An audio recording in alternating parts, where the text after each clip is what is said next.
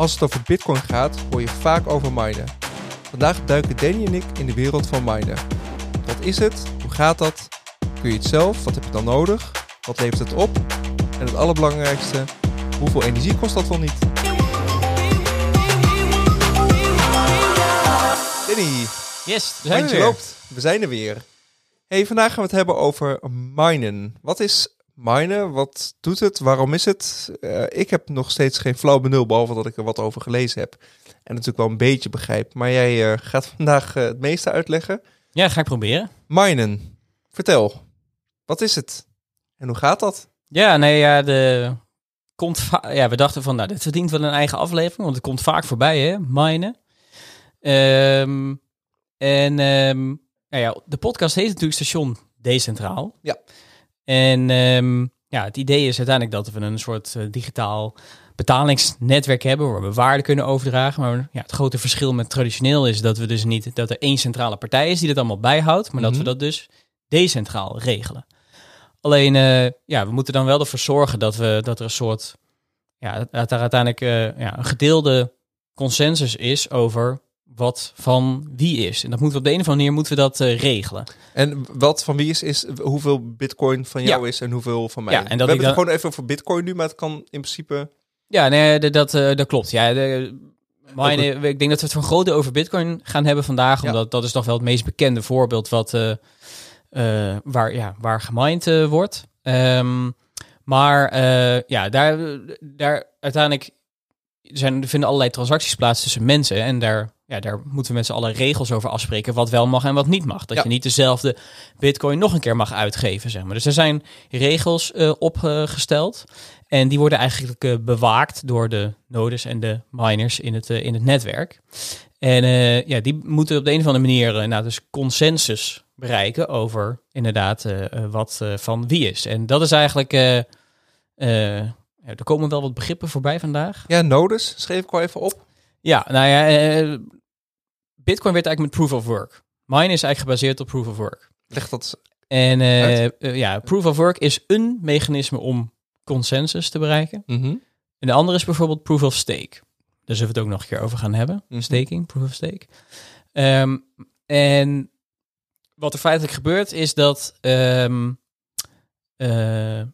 wat miners eigenlijk doen, die bewaken inderdaad die beveiligen eigenlijk het netwerk. Dus die zorgen ervoor dat alleen maar goede transacties die volgens de regels zijn gedaan, dat die worden opgenomen in de blockchain. En wat eigenlijk gebeurt is dat wat miners feitelijk doen is... je leest misschien wel eens in de media dat die hele complexe puzzels oplossen. Dat is een iets wat... dat is eigenlijk helemaal niet zo. Het is eigenlijk een hele simpele puzzel. Maar wat ze eigenlijk doen is dat ze eigenlijk gewoon constant getallen aan het raden zijn. Alleen, als ik een getal moet raden onder de 10... nou, dan ben ik daar vrij snel mee klaar. Doe eens eentje. 6. Nee, 3? Ja. Kijk, nou nu... Precies. Ja, dus dan nu heb ik dat... binnen een seconde of 5 heb ik dat geraden. Ja. Als dat een getal onder de 6 miljoen is, ik zeg maar wat. Wordt iets lastig. Dan wordt iets lastig. Gaat het wat langer duren. En wat miners dus eigenlijk doen, die zijn constant die getallen aan het raden. Mm-hmm.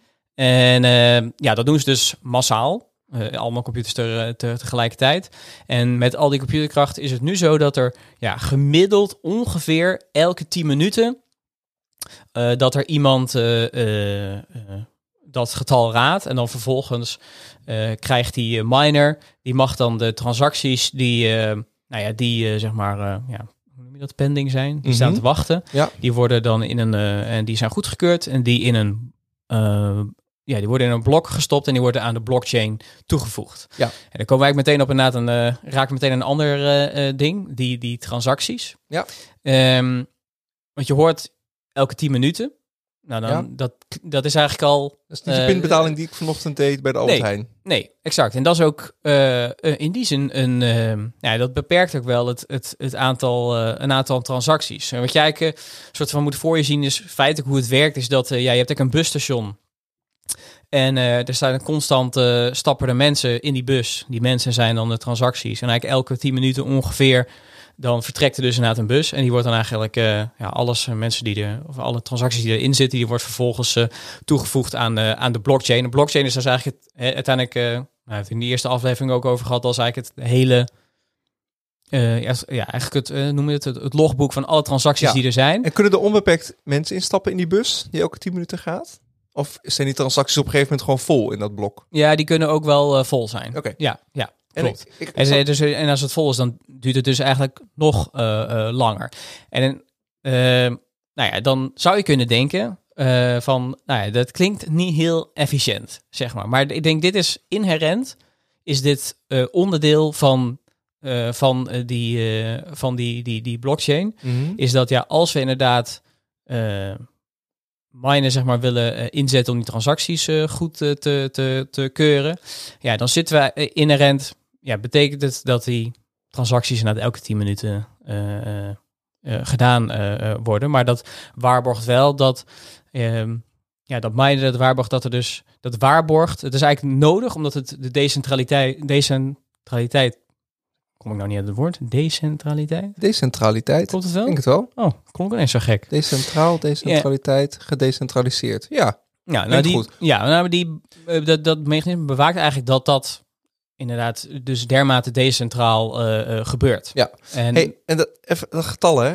Want je moet een getal onder de hoeveel miljoen? Oeh, dat zou ik niet weten. Nee, oké. Nee, maar dan maakt niet, wie verzint dat ene getal dan? En wie zegt dan dat dat getal goed is? Er zijn eigenlijk twee dingen die daarbij, die zijn uiteindelijk, het is uiteindelijk allemaal geprogrammeerd. Daar zit uiteindelijk in of het of het goedgekeurd wordt. Het is een random getal wat wordt gegenereerd. Ja, ik weet het niet exact. Dat moet wel aan bepaalde regels voldoen, maar ze weten dat in ieder geval van elkaar, kunnen ze dus valideren, zeg maar, of dat klopt. Wat wilde ik zeggen? Ik gesprongen denk ik over dat getal in één keer erin. Maar je hebt ook 10 minuten. Ja, en daar zijn wel variaties in. Dus als er heel veel meer miners meedoen, dan gaat wel de difficulty, dus die moeilijkheidsgraad van het getal raden, zeg maar, die gaat ook omhoog. Dus dat voorkomt ook een beetje dat is een beetje een soort balanceeract. Ja, om die 10 minuten te blijven handhaven. Ja, dat min of meer gewaarborgd blijft. Want uiteindelijk zit hier ook aan vast dat elke keer als jij zo'n blok mag minen, dan word je daarvoor beloond als miner. Dus als jij het geluk hebt dat je die goed raadt, dan word je daarvoor beloond. En dat is nu 6,25 bitcoin. Oh, wacht even, dit is interessant. Want de bitcoin wordt staat op, schommelt nog steeds rond hetzelfde bedrag als vorige week. Ja, zo moet je rond de $40.000. Ja. Dus dat is aardig verdienen. Ja, dus dan denk je, dat kun je net gaan doen. Maar kijk, er bestaat natuurlijk ook zoiets als een kans. Dus de kans dat jij het raadt, die is een kans van 1 op zoveel. Ja. Dus als jij, als die kans super klein is, dat je die bestelde kans is bijvoorbeeld 1 op 365 dagen dat je een keer lukt. Ja. Dan zou je kunnen zeggen, dan heb ik gemiddeld per jaar heb ik 650 bitcoin, top. Ja. Maar we weten allemaal hoe dat werkt. Het zou ook maar kunnen dat je 1,5 jaar moet wachten tot een keer raak is. Ja. Of 2 jaar. Of 3 jaar. En dus volgens de kansberekeningen kan dat prima. Dus dat is best wel. Dus dat is wel wat daarom gebeurt, is dat miners die doen eigenlijk een soort van samen. Poolen heet dat. Dus je mining pools. En wordt eigenlijk al die rekenkracht wordt samen gevoegd. En als er dus iemand uit die pool een keertje dat getal goed geraden heeft, dan worden die inkomsten, zeg maar, verdeeld onder de deelnemers van die pool. Dus eigenlijk een beetje om te zorgen dat je de inkomsten een beetje verspreid wordt. Dus dat je niet, bij wijze van spreken, 3 jaar lang geen inkomsten hebt en dan ineens heel veel. Ja, volgens mij begrijp ik die. Maar, even terug. Ik kan een miner hier neerzetten. Ja. Ik heb een internetverbinding. Ik heb een groepenkast. Stop een miningmachine, sluit ik aan en die gaat rekenen.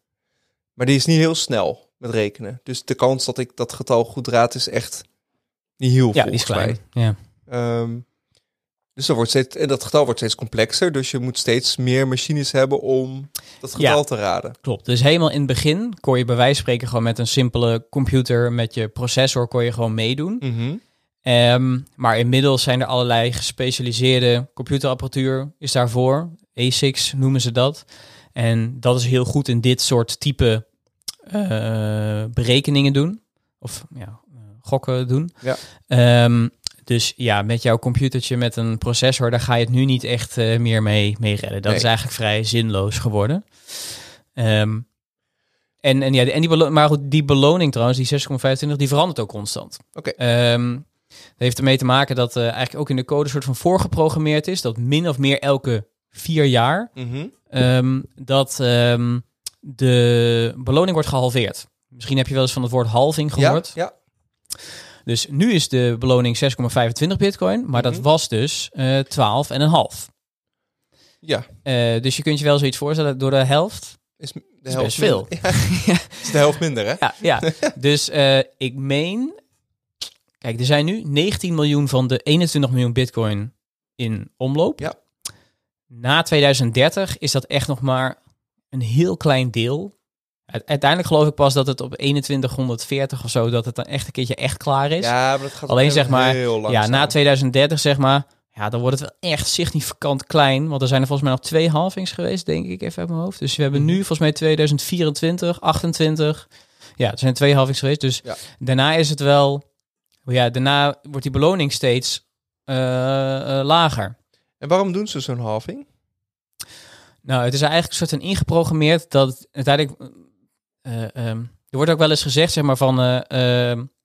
Bitcoin kan eigenlijk volledig mislukken. Niemand gebruikt het. De prijs gaat naar 0. Want op een gegeven moment is het dan ook niet meer waard om te minen. Dat hoop ik ook niet. Of het wordt heel veel waard. Want uiteindelijk... als die beloning steeds lager wordt in bitcoin, moet uiteindelijk inherent die bitcoin meer waard worden om uiteindelijk die mininginkomsten dat het nog steeds zinvol is. Ja. Dus dat is ook wel aan elkaar gekoppeld.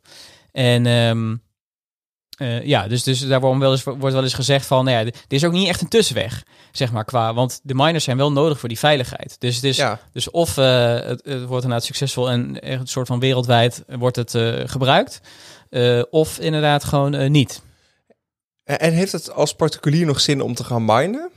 Of om daarin te investeren? Of om daar iets mee te doen? Nou, dat zijn nu wel best wel serieuze bedrijven die dat doen. Je kunt het als consument wel doen. Je hebt bijvoorbeeld cloud mining diensten. Dan kun je eigenlijk een soort van een machine in de cloud en die dan laten minen. Maar ja, je zult wel begrijpen dat de meeste winst zit er uiteindelijk in als jij zoveel mogelijk van die keten op een gegeven moment zelf in beheer hebt. Ja. Het is ook best wel niet ondenkbaar dat op een gegeven moment bijvoorbeeld energiebedrijven dat gaan doen. Kijk, en die hebben dan de energiebron, die hebben een datacenter, zeg maar. Dus je hoeft niet meer voor de stroom zelf de stroom heb je zelf. Je hoeft niet voor de ruimte te betalen. Ja, dus dan is ook allemaal efficiëntieslagen. En hoe groot is zo'n mining? Want, volgens mij is dat gewoon een computer. Volgens mij wordt het met grafische kaarten gedaan. Ja. Nee, niet. Nee, dus ASICs zijn wel echt aparte. Grafische kaart gebeurt ook wel. Ja? GPU-mining wordt dat genoemd. Ja, zo ken ik het. Ja, dus Bitcoin is meer ASIC-mining. Dus het zijn die ASICs. Zijn weer echt dus gespecialiseerd hiervoor om dit te doen. Gespecialiseerde computers. Ja, maar er zijn eigenlijk gewoon... Ja, je moet echt gewoon aan datacenterachtige praktijken denken, zeg immens. Maar. Qua, ja, maakt ook heel veel lawaai. Ja. Daar staat wel tegenover... En ik moet je eerlijk zeggen dat ik dat nog niet helemaal ken, maar er schijnt wel een soort van opkomst te zijn voor Thais miners. Dat er toch weer wat varianten van komen om dat dan zelf te doen. Mm-hmm. Maar helemaal zeker weet ik dat niet. Kijk, uiteindelijk kun je gewoon zeggen, is dat voor die miningbedrijven, zeg maar 90% van de kosten is energie. 90% van de kosten is energie? Ja, dus het is heel belangrijk waar je energie haalt. En in Nederland is dat relatief duur. Mm-hmm. Dus ja, er wordt niet veel gemined in Nederland. Nee. En waar wel? In welke landen wordt veel gemined? Nou, er was altijd heel veel capaciteit in China. Mm-hmm. Dan kom je meteen weer op een ander onderwerp. We hadden het over decentraliteit. Hè? Dat daarvoor belangrijk is. En er was op een gegeven moment... Ja, niet iedereen, zeg maar... Ja, we kennen natuurlijk China wel als een land die, nou ja, stevig kan ingrijpen. Ja. Hebben ze nu ook gedaan. Mm-hmm. Maar er was op een gegeven moment best wel angst, omdat er zoveel miningcapaciteit in China zat. Dat is niet decentraal meer. Nee, dus dat je aan decentraliteit verliest op het moment dat de Chinese overheid iets zou willen, dat ze dat wel misschien wel kunnen doordrukken. Want dit hele proof of work, waarom we dit doen, is dat als jij 51% of meer van het netwerk bezit, dan kun jij zelf de regels veranderen. En dan kun jij zelf bijvoorbeeld misschien wel Bitcoin dubbel uitgeven of jezelf toe-eigenen. Dus eigenlijk dit hele spel is bedoeld om te zorgen dat er niet één partij is die, zeg maar, al die macht heeft. Krijgt. Ja. Ja. En waar zou je dan de macht of de meerderheid over krijgen? Van die hash rate, dus van die rekenkracht, ja, om dus die transacties goed te keuren. Kijk, en laten we zeggen, stel jij hebt... nou ja, er zijn bijvoorbeeld... Er zijn allerlei nieuwe coins die nu op de markt komen. Allerlei gekke hondjes, allemaal dat soort toestanden. Ja. Ja, daarbij is het, bij heel veel nieuwe projecten is het zo dat heel vaak een heel groot deel in handen is van een klein clubje mensen. Dus theoretisch kunnen die zelf gewoon de regels bepalen. Ja, wij gingen het ook nog een eigen coin maken. Ja, dat gaan we ook nog een keer doen. Ja. Maar Bitcoin is in die zin die... je kunt niet... zeg maar, Bitcoin mining gebeurt op zoveel plekken wereldwijd... Mm-hmm. Dat kan niet een meerderheid. Dat is ook waar de voorstanders van Proof of Work bij Bitcoin heel erg op benadrukken. Het is gewoon vrijwel niet mogelijk bij Bitcoin om zo'n 51% aanval, zo noemen ze dat dan, te doen. Mm-hmm. Want ja, dat is zo'n operatie qua apparatuur wat je moet kopen, die vaak ook helemaal niet beschikbaar is, waar dikke wachttijden bij zijn. Ja. Waar je ook je moet dus apparatuur hebben. Je moet inderdaad die stroom hebben om dat te doen. Dus die beveiliging van Proof of Work... Ja, die heeft zich wel echt bewezen... dat het gewoon echt een heel goed consensusmechanisme is... om die Bitcoin te beveiligen. En ja, dus er wordt nog wel eens gezegd... van, nou ja, Bitcoin gebruikt veel energie. Kan dat niet anders? Ja, Danny. Nou ja, daar zijn alternatieven voor. Ja. Dit is Proof of Work. Er is ook Proof of Stake. Nou, dus daar gaan we het ook nog een keer over hebben. Ja. Maar ja, kan ik het zo zeggen, wat je wel kunt zeggen is dat Proof of Work heeft zich met Bitcoin gewoon wel echt bewezen. Het is bewezen dat het gewoon dat netwerk heel goed kan beveiligen. En heel veel nieuwe consensusmechanismen, ja, die hebben eigenlijk dat nog niet op die schaal gedaan. Ethereum is natuurlijk ook een heel groot project. Mm-hmm. Die maakt nu nog gebruik van Proof of Work. Die gebruikt wel GPU-mining trouwens, dus met die videokaart. Oké, Ethereum gebruikt GPU-mining. Ja, maar die zijn al een aantal jaar bezig met een overgang naar Proof of Work. En dat zal eigenlijk voor het eerst zijn dat er een heel groot, veel gebruikt netwerk op Proof of Stake gaat draaien. En ja, ik denk dat gaat ook wel binnen enkele maanden, zeker wel binnen een half jaar gaat dat gebeuren. Dat is ook wel voor het eerst dat we in de echte... Ja, dat we, zeg maar, echt op grote schaal kunnen gaan zien of er ook een ander mechanisme is dan Proof of Work wat echt gaat werken. En wat is nou het verschil tussen proof of Work en Proof of Stake? Nou ja, bij die Proof of Work moet je dus eigenlijk rekenkracht leveren. Ja. En daarvoor moet je dus inderdaad stroom hebben, je moet apparatuur hebben. Hè, dus je moet echt fysiek iets doen en leveren om dat te kunnen doen, zeg maar. Daarvan wordt wel eens gechargeerd gezegd... Ja, als jij een klein blockchain project hebt... wat op Proof of Stake werkt... Nou ja, theoretisch, als jij veel geld hebt... zou je in één keer 51% van de munten kunnen kopen... Ja. En dus dan de regels veranderen. Maar dat is eigenlijk wat Proof of Stake is. Proof of Stake wil eigenlijk zeggen is dat... de transacties die worden goedgekeurd door... door eigenlijk het...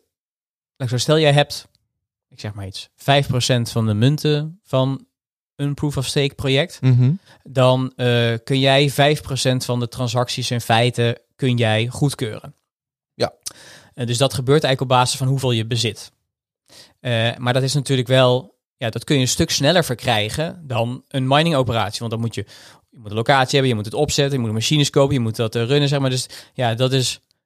veel minder makkelijk zomaar eventjes te doen dan bij proof of stake. Ja. Helder, denk ik. Misschien snap ik nog niet helemaal, maar daar komen we nog wel op terug. Hey, miners doen eigenlijk volgens mij dan drie dingen. Die verwerken de transacties in die blokken van 10 minuten. En ja, als dat te makkelijk wordt, dan maken ze dat raden van het getal gewoon moeilijker. Dat zit ingebouwd. Ja, dus met name als de competitie zeg maar toeneemt, ja, dan gaat de moeilijkheidsgraad omhoog. Ja. Die miners ontvangen beloning in de vorm van, in dit geval bitcoin, 6,25 bitcoin als ze dat getal goed geraden hebben. En miners bevestigen het netwerk, heb ik dat ook? Ja, dus in feite, want je hebt inderdaad ook nog nodes, zodat soms wel verwarren, zeg maar. Dus die valideren eigenlijk die transacties, van of ze inderdaad goed zijn. Dus die bewaken eigenlijk dat ze allemaal volgens de regels zijn gebeurd. Maar de miners, die hebben nog een soort van extra toevoeging daarop, is dat die gaan ook daadwerkelijk die transacties inderdaad in zo'n blok opsluiten en toevoegen aan die keten van blokken, blockchain. Ja. En dat keten van blokken is oneindig. Dat kan behoorlijk lang doorgaan. Ja. Ik moet eerlijk bekennen, ik heb heel lang geleden een keer een oude Mac Mini. Dat ik ga ook minen. Dat is een paar jaar te laat. En toen ging ik de blockchain downloaden. Dat was toen gig. Ja, 161 gig. Oké, ja, ik denk dat het inderdaad nog steeds onder de 200 gig is. Oké. Dat is een gokje. Ja, 148 gigabyte aan data paste net op een schijfje. Toen dacht ik, ja, volgens mij heeft het helemaal geen zin meer. Het was echt gewoon een experimentje, ik denk 5-6 jaar geleden. Maar dat was natuurlijk al veel te laat om te gaan minen op een oude Mac Mini. Ik had natuurlijk gewoon netjes in 2010 of 2011 moeten beginnen. Ja, nou ja, helemaal mee. Ja. Voor mezelf geldt precies hetzelfde. Ja, dat was inderdaad... En zijn er dan nu projecten waarvan je zegt van... Daar kun je nu op instappen met een eenvoudige computer om te gaan minen? Ja, dat is nog wel interessant, want er zijn natuurlijk allerlei projecten die ontstaan nog steeds allerlei projecten. Ja. En sommige zijn proof of work en sommige zijn proof of stake. Ik denk wel dat er vaker nu naar proof of stake ook wel gekeken wordt, toch vanwege dat energiecomponent daarin. Maar het is wel zo dat als je toch een beetje die twee gaat vergelijken, het is wel bij proof of work, als je daarmee begint, is de instap wel een stukje lager natuurlijk. Want stel je hebt een machine, stel je hebt die Mac Mini nog en je denkt, goh, ik zou wel eens een beetje willen gaan minen. Bij zo'n beginnend project kan dat nog vaak. Ja. Dus het mechanisme is wel heel goed om in het begin meteen miners aan te trekken. Wat wel een beetje anders is dan als je... Bij een proof of stake moet je toch meteen gaan inkopen, zeg maar. Dus je moet meteen ook echt vertrouwen hebben in het project, want ja, je bezit daar ook een deel van. Ja. Mining is in die zin wel wat vrijblijvender voor in het begin. Dus het is ook wel een goed mechanisme, zeg maar, om een project op te starten. Hebben we een soort lijstje van wat nu leuk is om te beginnen? Of kunnen we dat maken? Kunnen we het in de show notes zetten? Of... ja. Of gewoon onze eigen coin, hè? Ja, nou, er zijn wel, maar ik kan ze niet meer helemaal uit mijn hoofd erop dreunen, zeg maar, welke dat zijn. Ik weet inderdaad, ja, de Bitcoin is proof of work, Ethereum is dus nog proof of work. Bijvoorbeeld als Ethereum straks zou stoppen, dan zul je zien dat ongetwijfeld mensen Ethereum Classic, dat is ook zo'n soort van project wat toch op proof of work draait. Dus, en de Ravencoin, ja, er zijn allerlei projecten die dat doen, alleen... Ja, heel eerlijk gezegd, het zijn allemaal niet... Ik moet al gewoon wel even graven. Het zijn allemaal niet projecten waarvan ik direct overtuigd ben van... Oh, die hebben een heel duidelijke waarde en van dat moet je straks gaan... gaan we ons niet aan wagen. Nee, behalve onze eigen Aljo Danny coin, hè? Nee, ja, ik denk... het idee van mine is natuurlijk een soort van heel leuk. Zo van, je hebt ergens soort van een computertje liggen en je denkt van... Nou, goh, laten we die lekker aan het werk slingeren en dan krijg ik inkomsten. Ja. En dat is ook wel tof, maar kijk, tegenwoordig is het zo dat de bedrijven die zeg maar hier echt serieus in meedoen, daar gaat het, dat is wel echt die fase heel erg voorbij. En het gaat heel erg over hoe kan ik zo goedkoop mogelijk energie krijgen. Dat is echt het spel. Hoe kan ik zo goedkoop mogelijk energie krijgen om... te minen. Ja. Dat is... Ja, dus dat is het enige waar ik ook direct aan zit te denken. Van, goh, ik zit gewoon even zo in mijn achterkamer te denken. Goh, wanneer is het nu nog wel interessant voor jou en mij om te minen? Als de zon schijnt. Ja, nou ja, exact. Dus dat is nog wel een dingetje van, kijk, we kunnen nu nog... wij zijn allebei van de duurzaamheid. We hebben allebei zonnepaneeltjes. Ja, ik zou nog wel een vraag over. Ja, dat dacht ik al. Maar dat salderen, dat houdt een keer op. Ja. En we zien nu al, ik zag dat volgens mij eergisteren, maar vandaag was echt nog weer een zonnige dag. Maar eergisteren was het al 8 gigawatt, geloof ik. Was op één dag, zeg maar, de piek. Dus er was nog nooit zo'n hoge piek zonne-energie geweest. Nee, het is bizar goed weer. Ja. Alleen de vraag is op een gegeven moment een beetje, kunnen we dan al die zonne-energie wel gebruiken? En zeker als je op een gegeven moment niet meer kunt salderen. Ja, dan ga je snel je auto aangestaan. Dan ga je toch denken van, goh, wat kan je dan doen? Dan ga je dan denken, nou, dan moet ik zorgen dat ik overdag de was doe. Ja. Of dat ik overdag naar mijn auto ga opladen. Nou, het zijn dingen die ik nu al zelf bijvoorbeeld echt al concreet doe. Mm-hmm. Maar ja, weet je, als je dit op een gegeven moment hebt staan, dan zou je kunnen zeggen, nou ja, als je op een gegeven moment tussen haakjes gratis of goedkope stroom hebt, nou, misschien kun je op dat moment wel gaan minen. En als je op een gegeven moment... dus dat, laat ik zo zeggen, als je dus inderdaad weer wat thuisminers krijgt, die je bijvoorbeeld aan en uit kan zetten, makkelijk. Mm-hmm. Nou, dan wordt het misschien wel weer interessant om wel zelf te gaan minen. Ook op kleine schaal, denk je? Ja, de schaal maakt in die zin, wat dat betreft, niet zo heel erg veel uit. Tuurlijk, dus qua operatie kan het efficiënter zijn. Maar ik denk, wat er wel voor nodig zou zijn, is echt een thuisminer die prettig te gebruiken is, die je met een interface makkelijk aan en uit zou zetten. Kijk, in het begin was het, die software was allemaal nog niet zo geweldig, maar zo partijen als Blockstream bijvoorbeeld, ja, die hebben ook steeds meer gebruiksvriendelijke miners, zijn die aan het ontwikkelen. En ja, misschien komt daar op een gegeven moment inderdaad wel een thuisminer uit, die je gewoon heel makkelijk zelf kunt bedienen, zelf aan en uitzetten, vooral waar je weinig onderhoud aan hebt. Kijk, als je aan dat soort voorwaarden kunt voldoen, nou, dan wordt mining thuis weer interessant kunnen. En dat zou ook voor Bitcoin zelf trouwens super zijn. Want als je toch weer, gaan we weer terug naar die decentralisatie. Waar je ook in de keten centralisatie hebt, is dat niet goed. Nee. Kijk, dus er zijn best het aantal fabrikanten bijvoorbeeld die chips fabriceert. Ja, is beperkt. Ja. Je had Bitmain, dat was echt verre te groot. En er komen steeds meer concurrenten voor. Intel gaat het nu ook doen. Dus dat is goed voor Bitcoin. Dus dat er meerdere producenten komen. Dus dat je niet afhankelijk bent, zeg maar, van één producent. Dus Intel gaat chips maken om Bitcoin te minen. Ja, die daar extra ook gespecialiseerd in zijn. Ja, om Bitcoin. Ja. Ja, cool. Dan heb je allerlei bedrijven die natuurlijk aan mining doen. Je wil ook niet dat te veel gaat centraliseren. Dus je wil niet dat het alleen maar, zeg maar voor hele grote datacenters, door al die operationele optimalisatie zinvol wordt. Dus het is juist ook prettig als dat een beetje verspreid is. Nou, dat ziet er op zich allemaal wel redelijk goed uit. Mm-hmm. Wat ook mooi, ja, de locatie kan dat zijn. Dus in die zin is het wel, heeft het Bitcoin-netwerk zich wel heel erg bewezen door uit. Dat is, ja, ik weet niet of we hebben er wel over gehaald, maar op een gegeven moment werd Bitcoin mining in China verboden. Mm-hmm. Dat was natuurlijk best wel spannend van, ja, wat gaat er dan gebeuren? Maar je zag dat toch overal naartoe ook wel weer migreren. En dat herstelde zich uit aan dat netwerk herstelde zich eigenlijk best wel weer mooi. Ja. En die afhankelijkheid van China is nu ook heel erg afgenomen, zeg maar. Dus je ziet het, ja, ook geografisch zien we er ook heel erg gedecentraliseerd door zijn. Gewoon die computers te verhuizen naar andere landen en ze daar in dit stopcontact te stoppen. Ja, in feite wel. En kijk, miners, die energie zijn 90% van de kosten. Ja. Je hebt een internetverbinding nodig. Nou ja, je zou ze niet in de open lucht zetten. Nee. Dus, je hebt een huis. Dus het moet wel ergens in. Ja. Maar dus verder is het eigenlijk stroom. Het gaat zeg maar om die stroom. Dus er zijn best wel veel mensen bezig met oké, dit kunnen we misschien wel heel mobiel maken. Dus er zijn bijvoorbeeld miners die zitten in zeecontainers. Ik wou net zeggen, je zeecontainer kun je gewoon. En die je op een plek kunt zetten waar bijvoorbeeld op dat moment overcapaciteit is of waar tijdelijk energie beschikbaar is. Ja, een voorbeeld daarvan is bijvoorbeeld, dan slaan we wel een beetje de brug naar duurzaamheid, is dat soms zijn er projecten met duurzame energie, maar die kunnen nog niet aangesloten worden op het net, want het net is dan bijvoorbeeld te vol. Mm-hmm.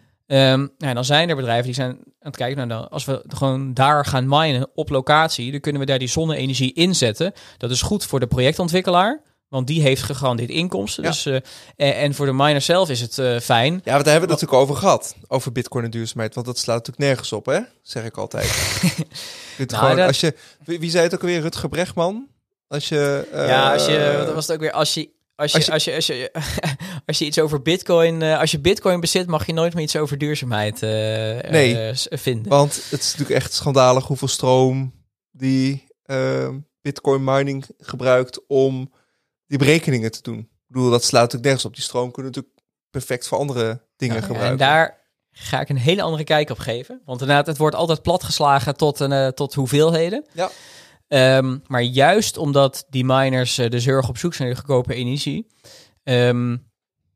worden die daar ook heel erg efficiënt in. Dus we gaan een volgende aflevering... Ja, want jij bent bezig met een vreselijk artikel over Bitcoin en duurzaamheid. Ik heb ondertussen 14 pagina's van jou doorgenomen. Dan je hebt hem ook bij. Ik heb dit geprint, heel erg. Damn. Dat kan ik krassen, hè? Het is toch een beetje de docent in mij die dan nog... Het is wel, als ik dat zo zie, dan is het inderdaad wel indrukwekkend stapel papier. Dit is echt 14 pagina's met speakernotes, wil ik zeggen.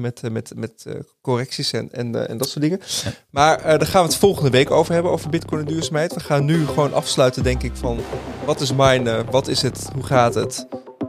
Kun je dat zelf? Nou, nee, niet. Maar misschien in de toekomst wel. Dus minen verwerken dus die transacties in blokken, elke 10 minuten. En dat gaat met het raden van een getal. En dat getal wordt steeds moeilijker.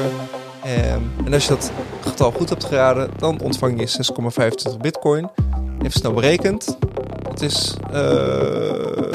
2,5 ton in dollars ongeveer. Die 6 bitcoin bedoel je? Ja, nee, klopt. Nou, dat is aardig verdienen. Ja. Moet wel even raden, dat getal. Moet even raden, je moet wel even stroom leveren. Ja. Dus, daar gaan we het volgende week over hebben. Danny, dankjewel. We gaan wat aantekeningen in de show notes zetten. Spreek ik je graag volgende week over je megalomane artikel over Bitcoin en de duurzame toekomst. Yes. Tot volgende week.